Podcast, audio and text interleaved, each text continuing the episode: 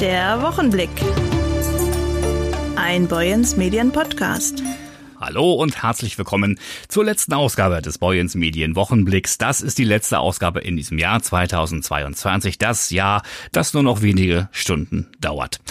Und da wir direkt am Jahreswechsel stehen, zieht sich das Silvesterfest heute wie ein roter Faden durch diese Folge. Zum Beispiel zum Thema Feuerwerk. Die Firma Weco Feuerwerk, ehemals Weco Pyrotechnische Fabrik, ist der Platzhirsch bei den Herstellern von Feuerwerk 1948 gegründet. Und wir haben jetzt am Telefon Peter Brücken, den Key Account Manager von Weco. Hallo Herr Brücken. Die Branche hatte es schwer. Es gab ein Feuerwerksverbot in den letzten zwei Jahren. Jetzt darf wieder gezündet und geknallt werden. Und der Verkauf von Feuerwerkskörpern, der läuft seit Montag. Und wie läuft er denn? Ja, wir sind erstmal froh, dass wir wieder verkaufen dürfen und unserem Geschäft nachgehen können. Die zwei Verbotsjahre sind natürlich nicht spurlos an uns vorbeigegangen, aber wir erwarten ein Verkaufsjahr analog vor Corona. Die ersten Zahlen zeigen das und es sieht ganz gut aus. Ja, dass wieder geknallt werden will.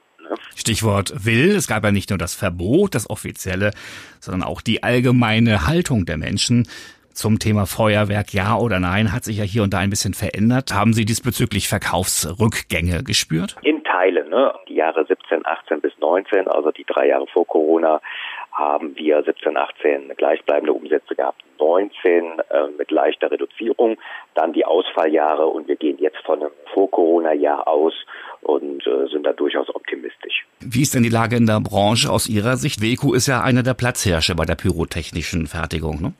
Genau, also wir sind Marktführer in äh, Deutschland und Europa mit ca. 65 Prozent Marktanteil und der einzige Massenmarktproduzent in Deutschland. Insofern ein Alleinstellungsmerkmal, ja. Hat sich der Bedarf, die, die Nachfrage in der Art der Artikel, die man kauft, verändert? Wird etwas anderes gekauft, kleineres oder vielleicht auch wieder größeres? Der Run ist ein wenig früher auf das Jugendfeuerwerk. Das Jugendfeuerwerk, also alles ab zwölf Jahren nutzbar, durfte auch die vergangenen beiden Jahre verkauft werden und genutzt werden. Da erleben wir einen immensen Run drauf und kommen kaum mit den Lieferungen nach. Trotzdem, die Topseller sind nach wie vor Batteriefeuerwerk und die Weiterentwicklung als Verbundfeuerwerk, also mehrere Batterien miteinander verleitet, auf eine Platte geklebt, einmal anzünden, Spaß haben. Jedes Jahr passieren auch immer wieder Unfälle, vor allem durch nicht sachgemäßen Umgang mit Feuerwerkstechnik. Was empfiehlt denn da der Fachmann in Sachen Sicherheit? Das erste oder das allerwichtigste ist grundsätzlich erstmal die Gebrauchsanweisung eines jeden Artikels zu lesen, weil die sich durchaus in der Verwendung ein wenig unterscheiden. Die meisten Artikel sind auf den Boden zu stellen. Hier bitte auf einen geraden Untergrund achten, dass keine Steinchen oder dergleichen sind. Bei Batterien sogar Klappfüße ausklappen, gerade bei kleineren Baukörpern. Dann die Lunte mit ausgestrecktem Arm im Feuerzeug zünden und sich rasch acht Meter entfernen. Bei Raketen sieht es ein wenig anders aus. Hier empfehlen wir einen leeren Getränkekasten mit Flaschen integriert. Diese dienen dann als Startrampe für die Rakete. Die kann man dann schön durch den Flaschenhals einführen und geben einen sicheren Halt, sodass dann auch hier genüsslich und vor allem sicher Feuerwerk gezündet werden kann. Wenn sich etwas nicht entzündet, gilt weiterhin die alte Regel, also Blindgänger nicht nochmal wieder anzünden, oder? Bei Batterien haben wir die Möglichkeit, dass hier in der Regel eine Ersatzzündschnur angebracht ist. Wir empfehlen dem Batteriekörper dann erstmal zehn Minuten sich nicht zu nähern, weil immer noch die Lunte ein wenig nachglühen kann.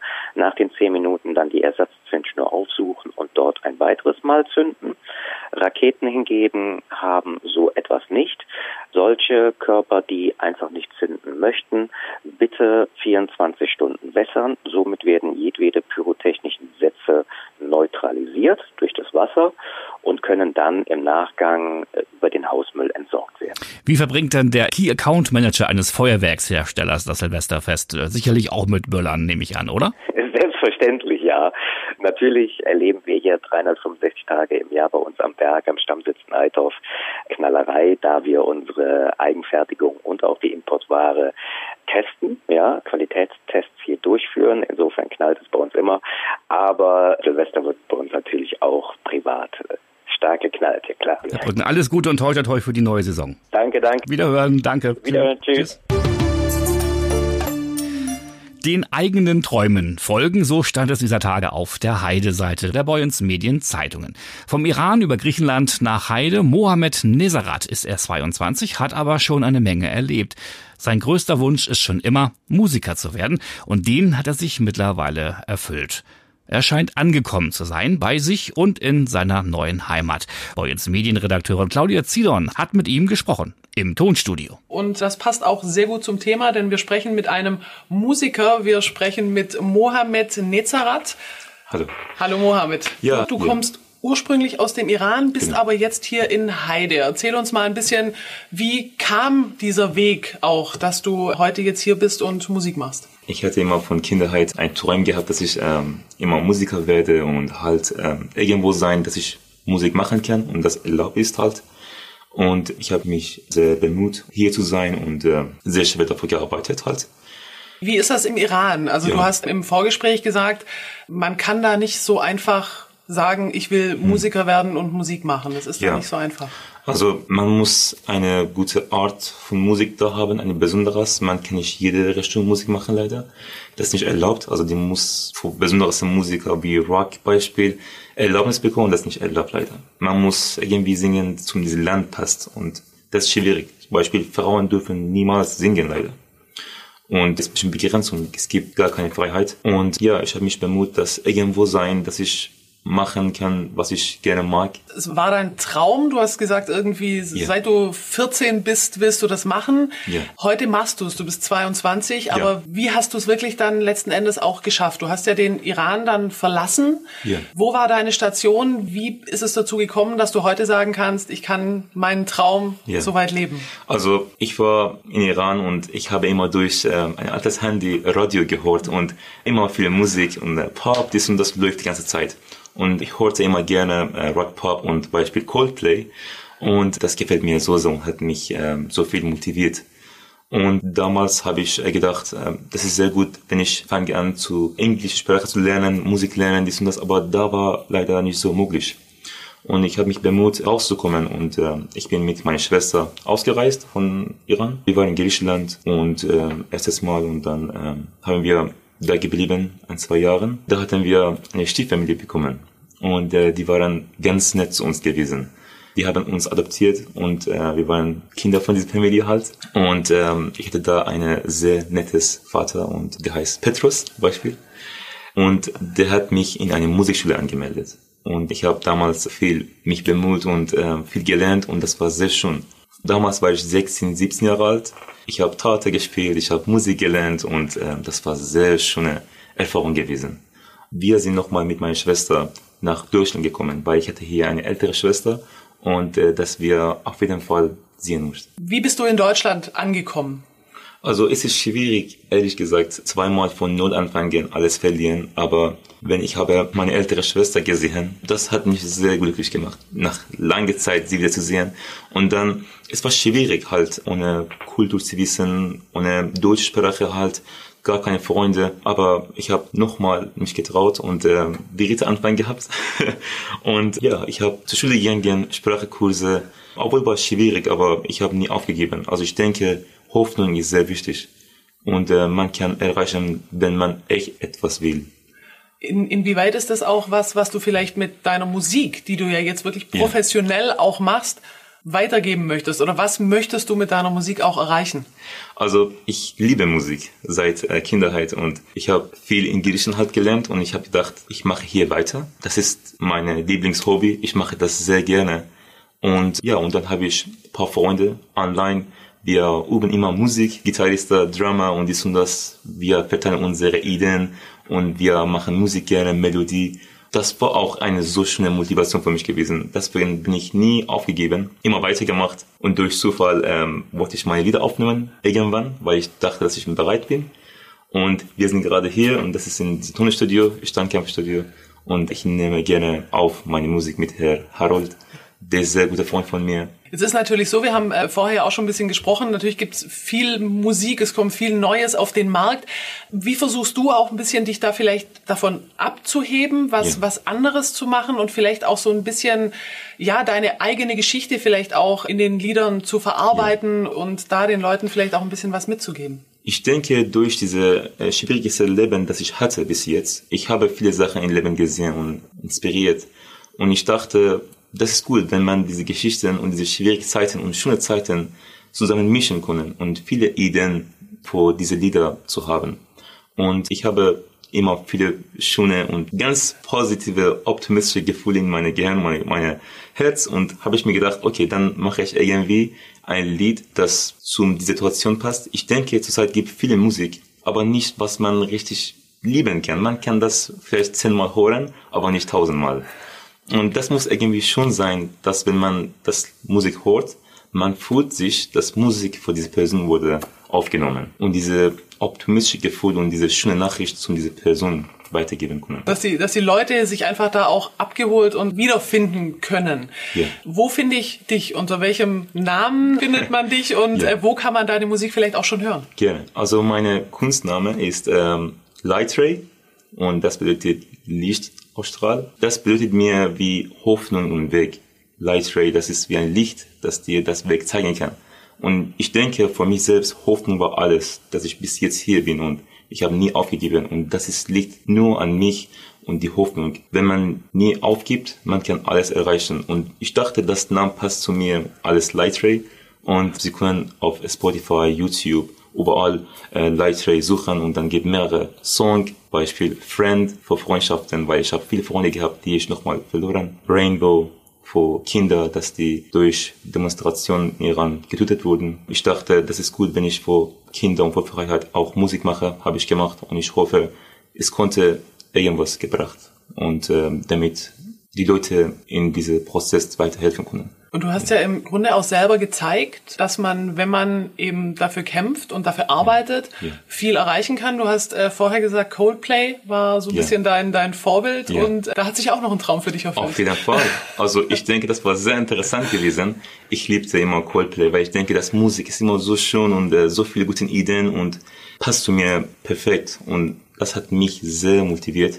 Und ich habe geträumt und dass ein Tag die von in der Nähe sehen und mit die Kontakt haben oder halt einmal zum Konzert gehen.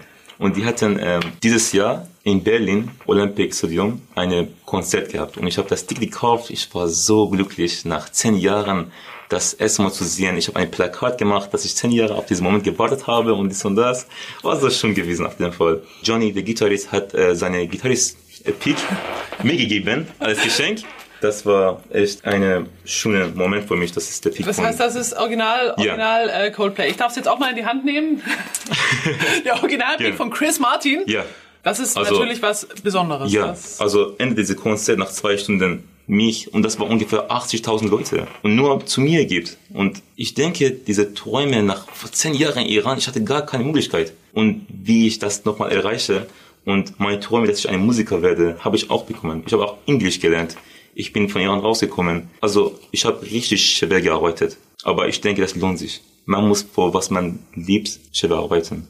Und, das, ja. das heißt, was sind jetzt aber noch deine Ziele? Du bist jetzt in Heide. Ja. Möchtest du hier bleiben? Möchtest du irgendwann von deiner Musik leben können? Oder was sind jetzt noch so deine Ziele, die du jetzt, Ja. ich meine, du bist 22, das ist noch ziemlich jung, also Ja. du kannst noch so viel erreichen, aber du hast auch schon so viel erreicht. Was, was sind noch so deine persönlichen Ziele? Also ich arbeite jetzt ganz normal und ich mache gerne Musik dabei. Und ich will gerne, dass ich auch einen Tag ein guter Musiker werden, dass ich Konzert geben können und andere Leute Inspiration und gute Gefühl teilen können. Und vielleicht jemand wird durch meine Lieder auch äh, glücklich sein und gute Gefühl bekommen und viele Träume in Herz bekommen, dass die können auch so viele schöne Möglichkeiten bekommen, dass ich diese optimistische Gefühl durch meine Musik zu die geben kann. Wissen Sie, was ich meine? Ja, ich gebe meine Beste einfach, dass ich bester Musiker werden können, was ich kann in meiner Situation.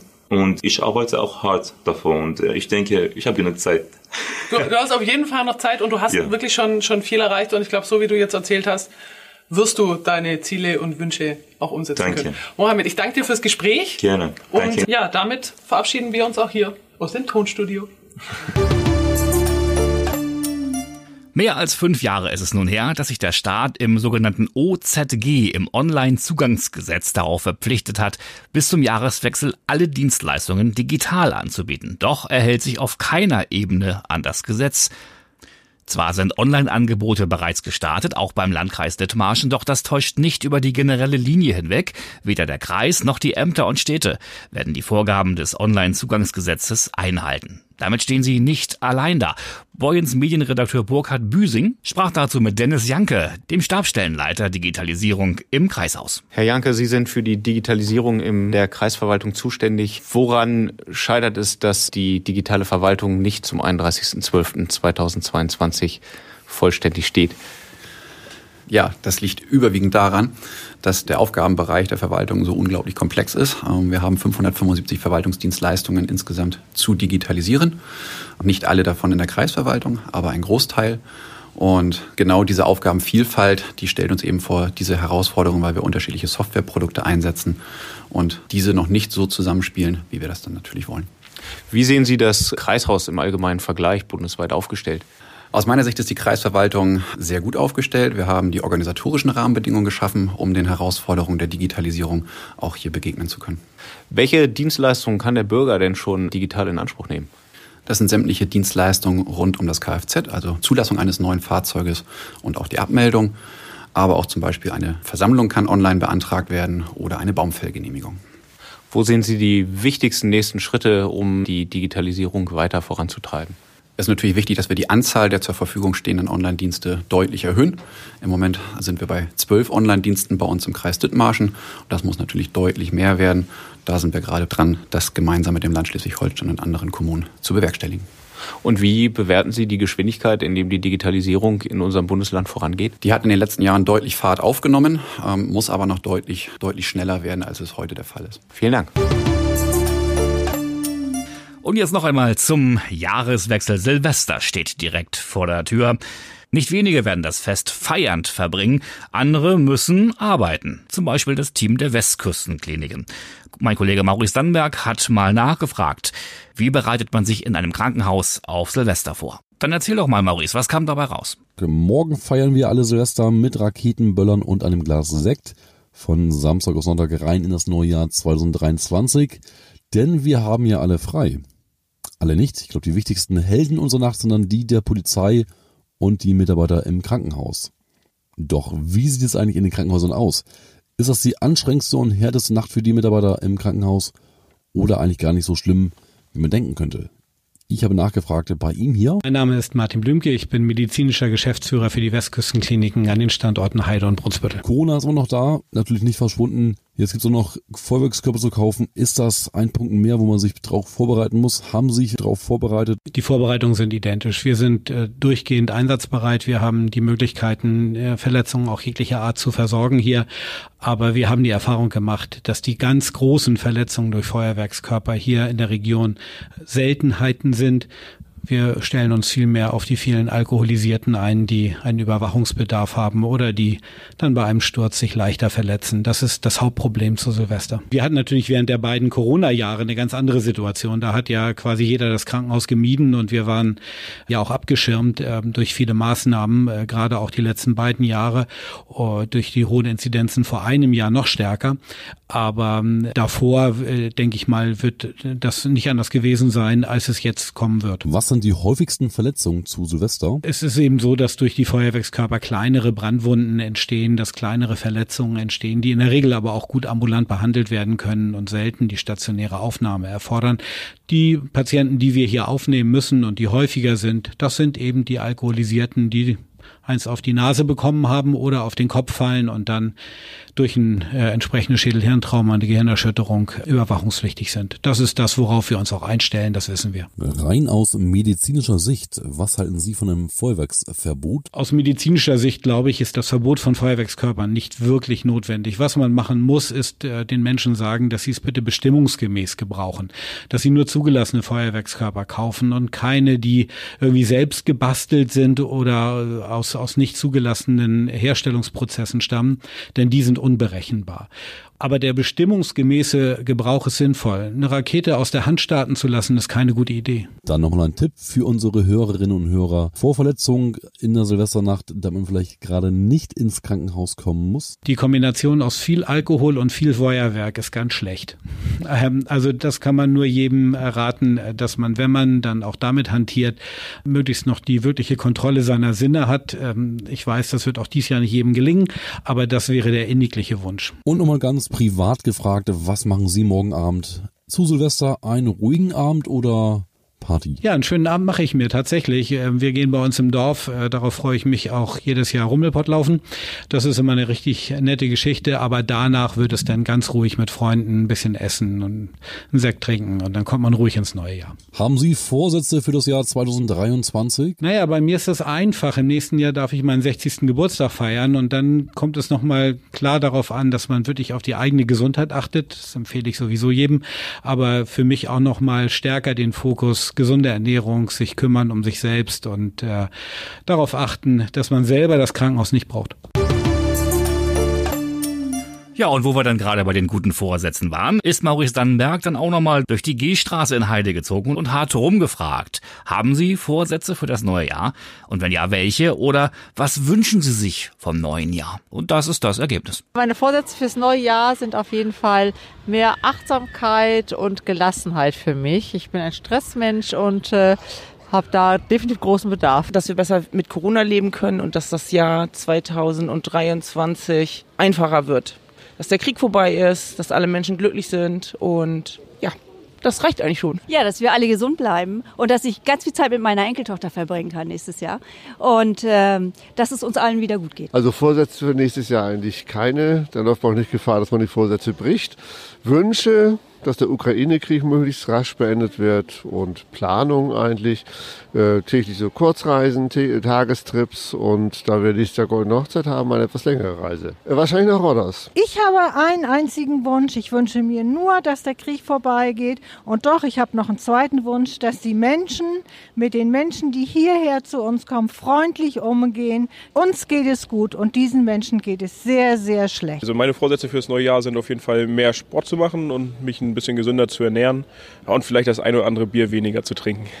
auf jeden Fall auch mehr Sport zu machen, ein bisschen, vielleicht ein bisschen mehr auf die Gesundheit zu achten, dass man nicht alles Mögliche macht, was auch gesundheitsschädlich sein könnte und halt ein schönes Jahr auf jeden Fall zu haben. Ja, auf jeden Fall wünsche ich mir, dass die Familie auf jeden Fall auch gesund bleibt und dass man sich vielleicht auch mal mehr sieht und sich da auch mehr Zeit für nimmt. Auf jeden Fall weniger rauchen, vielleicht ein bisschen weniger Alkohol. Ich habe einen Wunsch. Ich ähm, möchte glücklich sein und ich ähm, möchte glücklich mit meinem Freund werden und bleiben und ja, wer weiß, vielleicht ergibt sich das eine oder andere nochmal. Und gesund bleiben vor allem. Ich bin grundsätzlich wunschlos glücklich, aber wenn ich einen Wunsch frei hätte, würde ich mir Gesundheit für mich und für die Familie wünschen. Also ich wünsche mir ganz viel Gesundheit für die Familie, besonders für meine Frau, die Kinder und für mich. Ja, also für nächstes Jahr habe ich keine neuen Vorsätze. Ich mache alles so weiter, wie ich das gehabt habe. Warum was Neues, wenn man so zufrieden ist, ne? Keine Wünsche, ne? Nichts weiter. Ich bin eigentlich zufrieden, wie es ist alles. Also. Hallo, also meine Vorsätze für das Jahr 2023 sind natürlich, dass endlich der Krieg aufhört und ein Sack voller Geld, dass alle meine, meine besten Familie, Kinder gesund bleiben. Die große Liebe kann auch nochmal vorbeigeschneit kommen. Ganz viel Party. Alles Gute, genau. Ja, auf jeden Fall mehr Zeit mit der Familie verbringen, ein paar weniger Baustellen zu Hause und dass es in Zukunft alles rund läuft, glatt läuft. Und natürlich, dass auf der ganzen Welt ein bisschen mehr Ruhe einkehrt. Genau, das sind so unsere Wünsche für das neue Jahr. Na, das hört sich doch alles gut an. Die Vorsätze und Wünsche unserer Leser und Hörer für das neue Jahr 2023. Ich für meinen Teil werde mir keine neuen Vorsätze mehr machen. Die vom letzten Jahr sind quasi noch fast unangetastet. Ihnen aber wünsche ich jetzt einen ganz tollen Jahreswechsel. Kommen Sie gut rüber in das neue Jahr, das für Sie möglichst gesund und erfolgreich sein soll. Wir danken Ihnen für Ihre Treue, dass Sie unsere Boyens Medien Podcasts hören und dass Sie da auch 2023 das eine oder andere Mal wieder reinklicken. Würde uns freuen. Die Redaktion hatten heute Claudia Zidorn, Burkhard Büsing, Maurice Dannenberg und meine Wenigkeit. Ich bin Jörg Lotze und bin jetzt raus. Kommen Sie gut rüber. Guten Rutsch. Bis nächste Woche Freitag. Der Wochenblick. Ein Boyens Medien Podcast.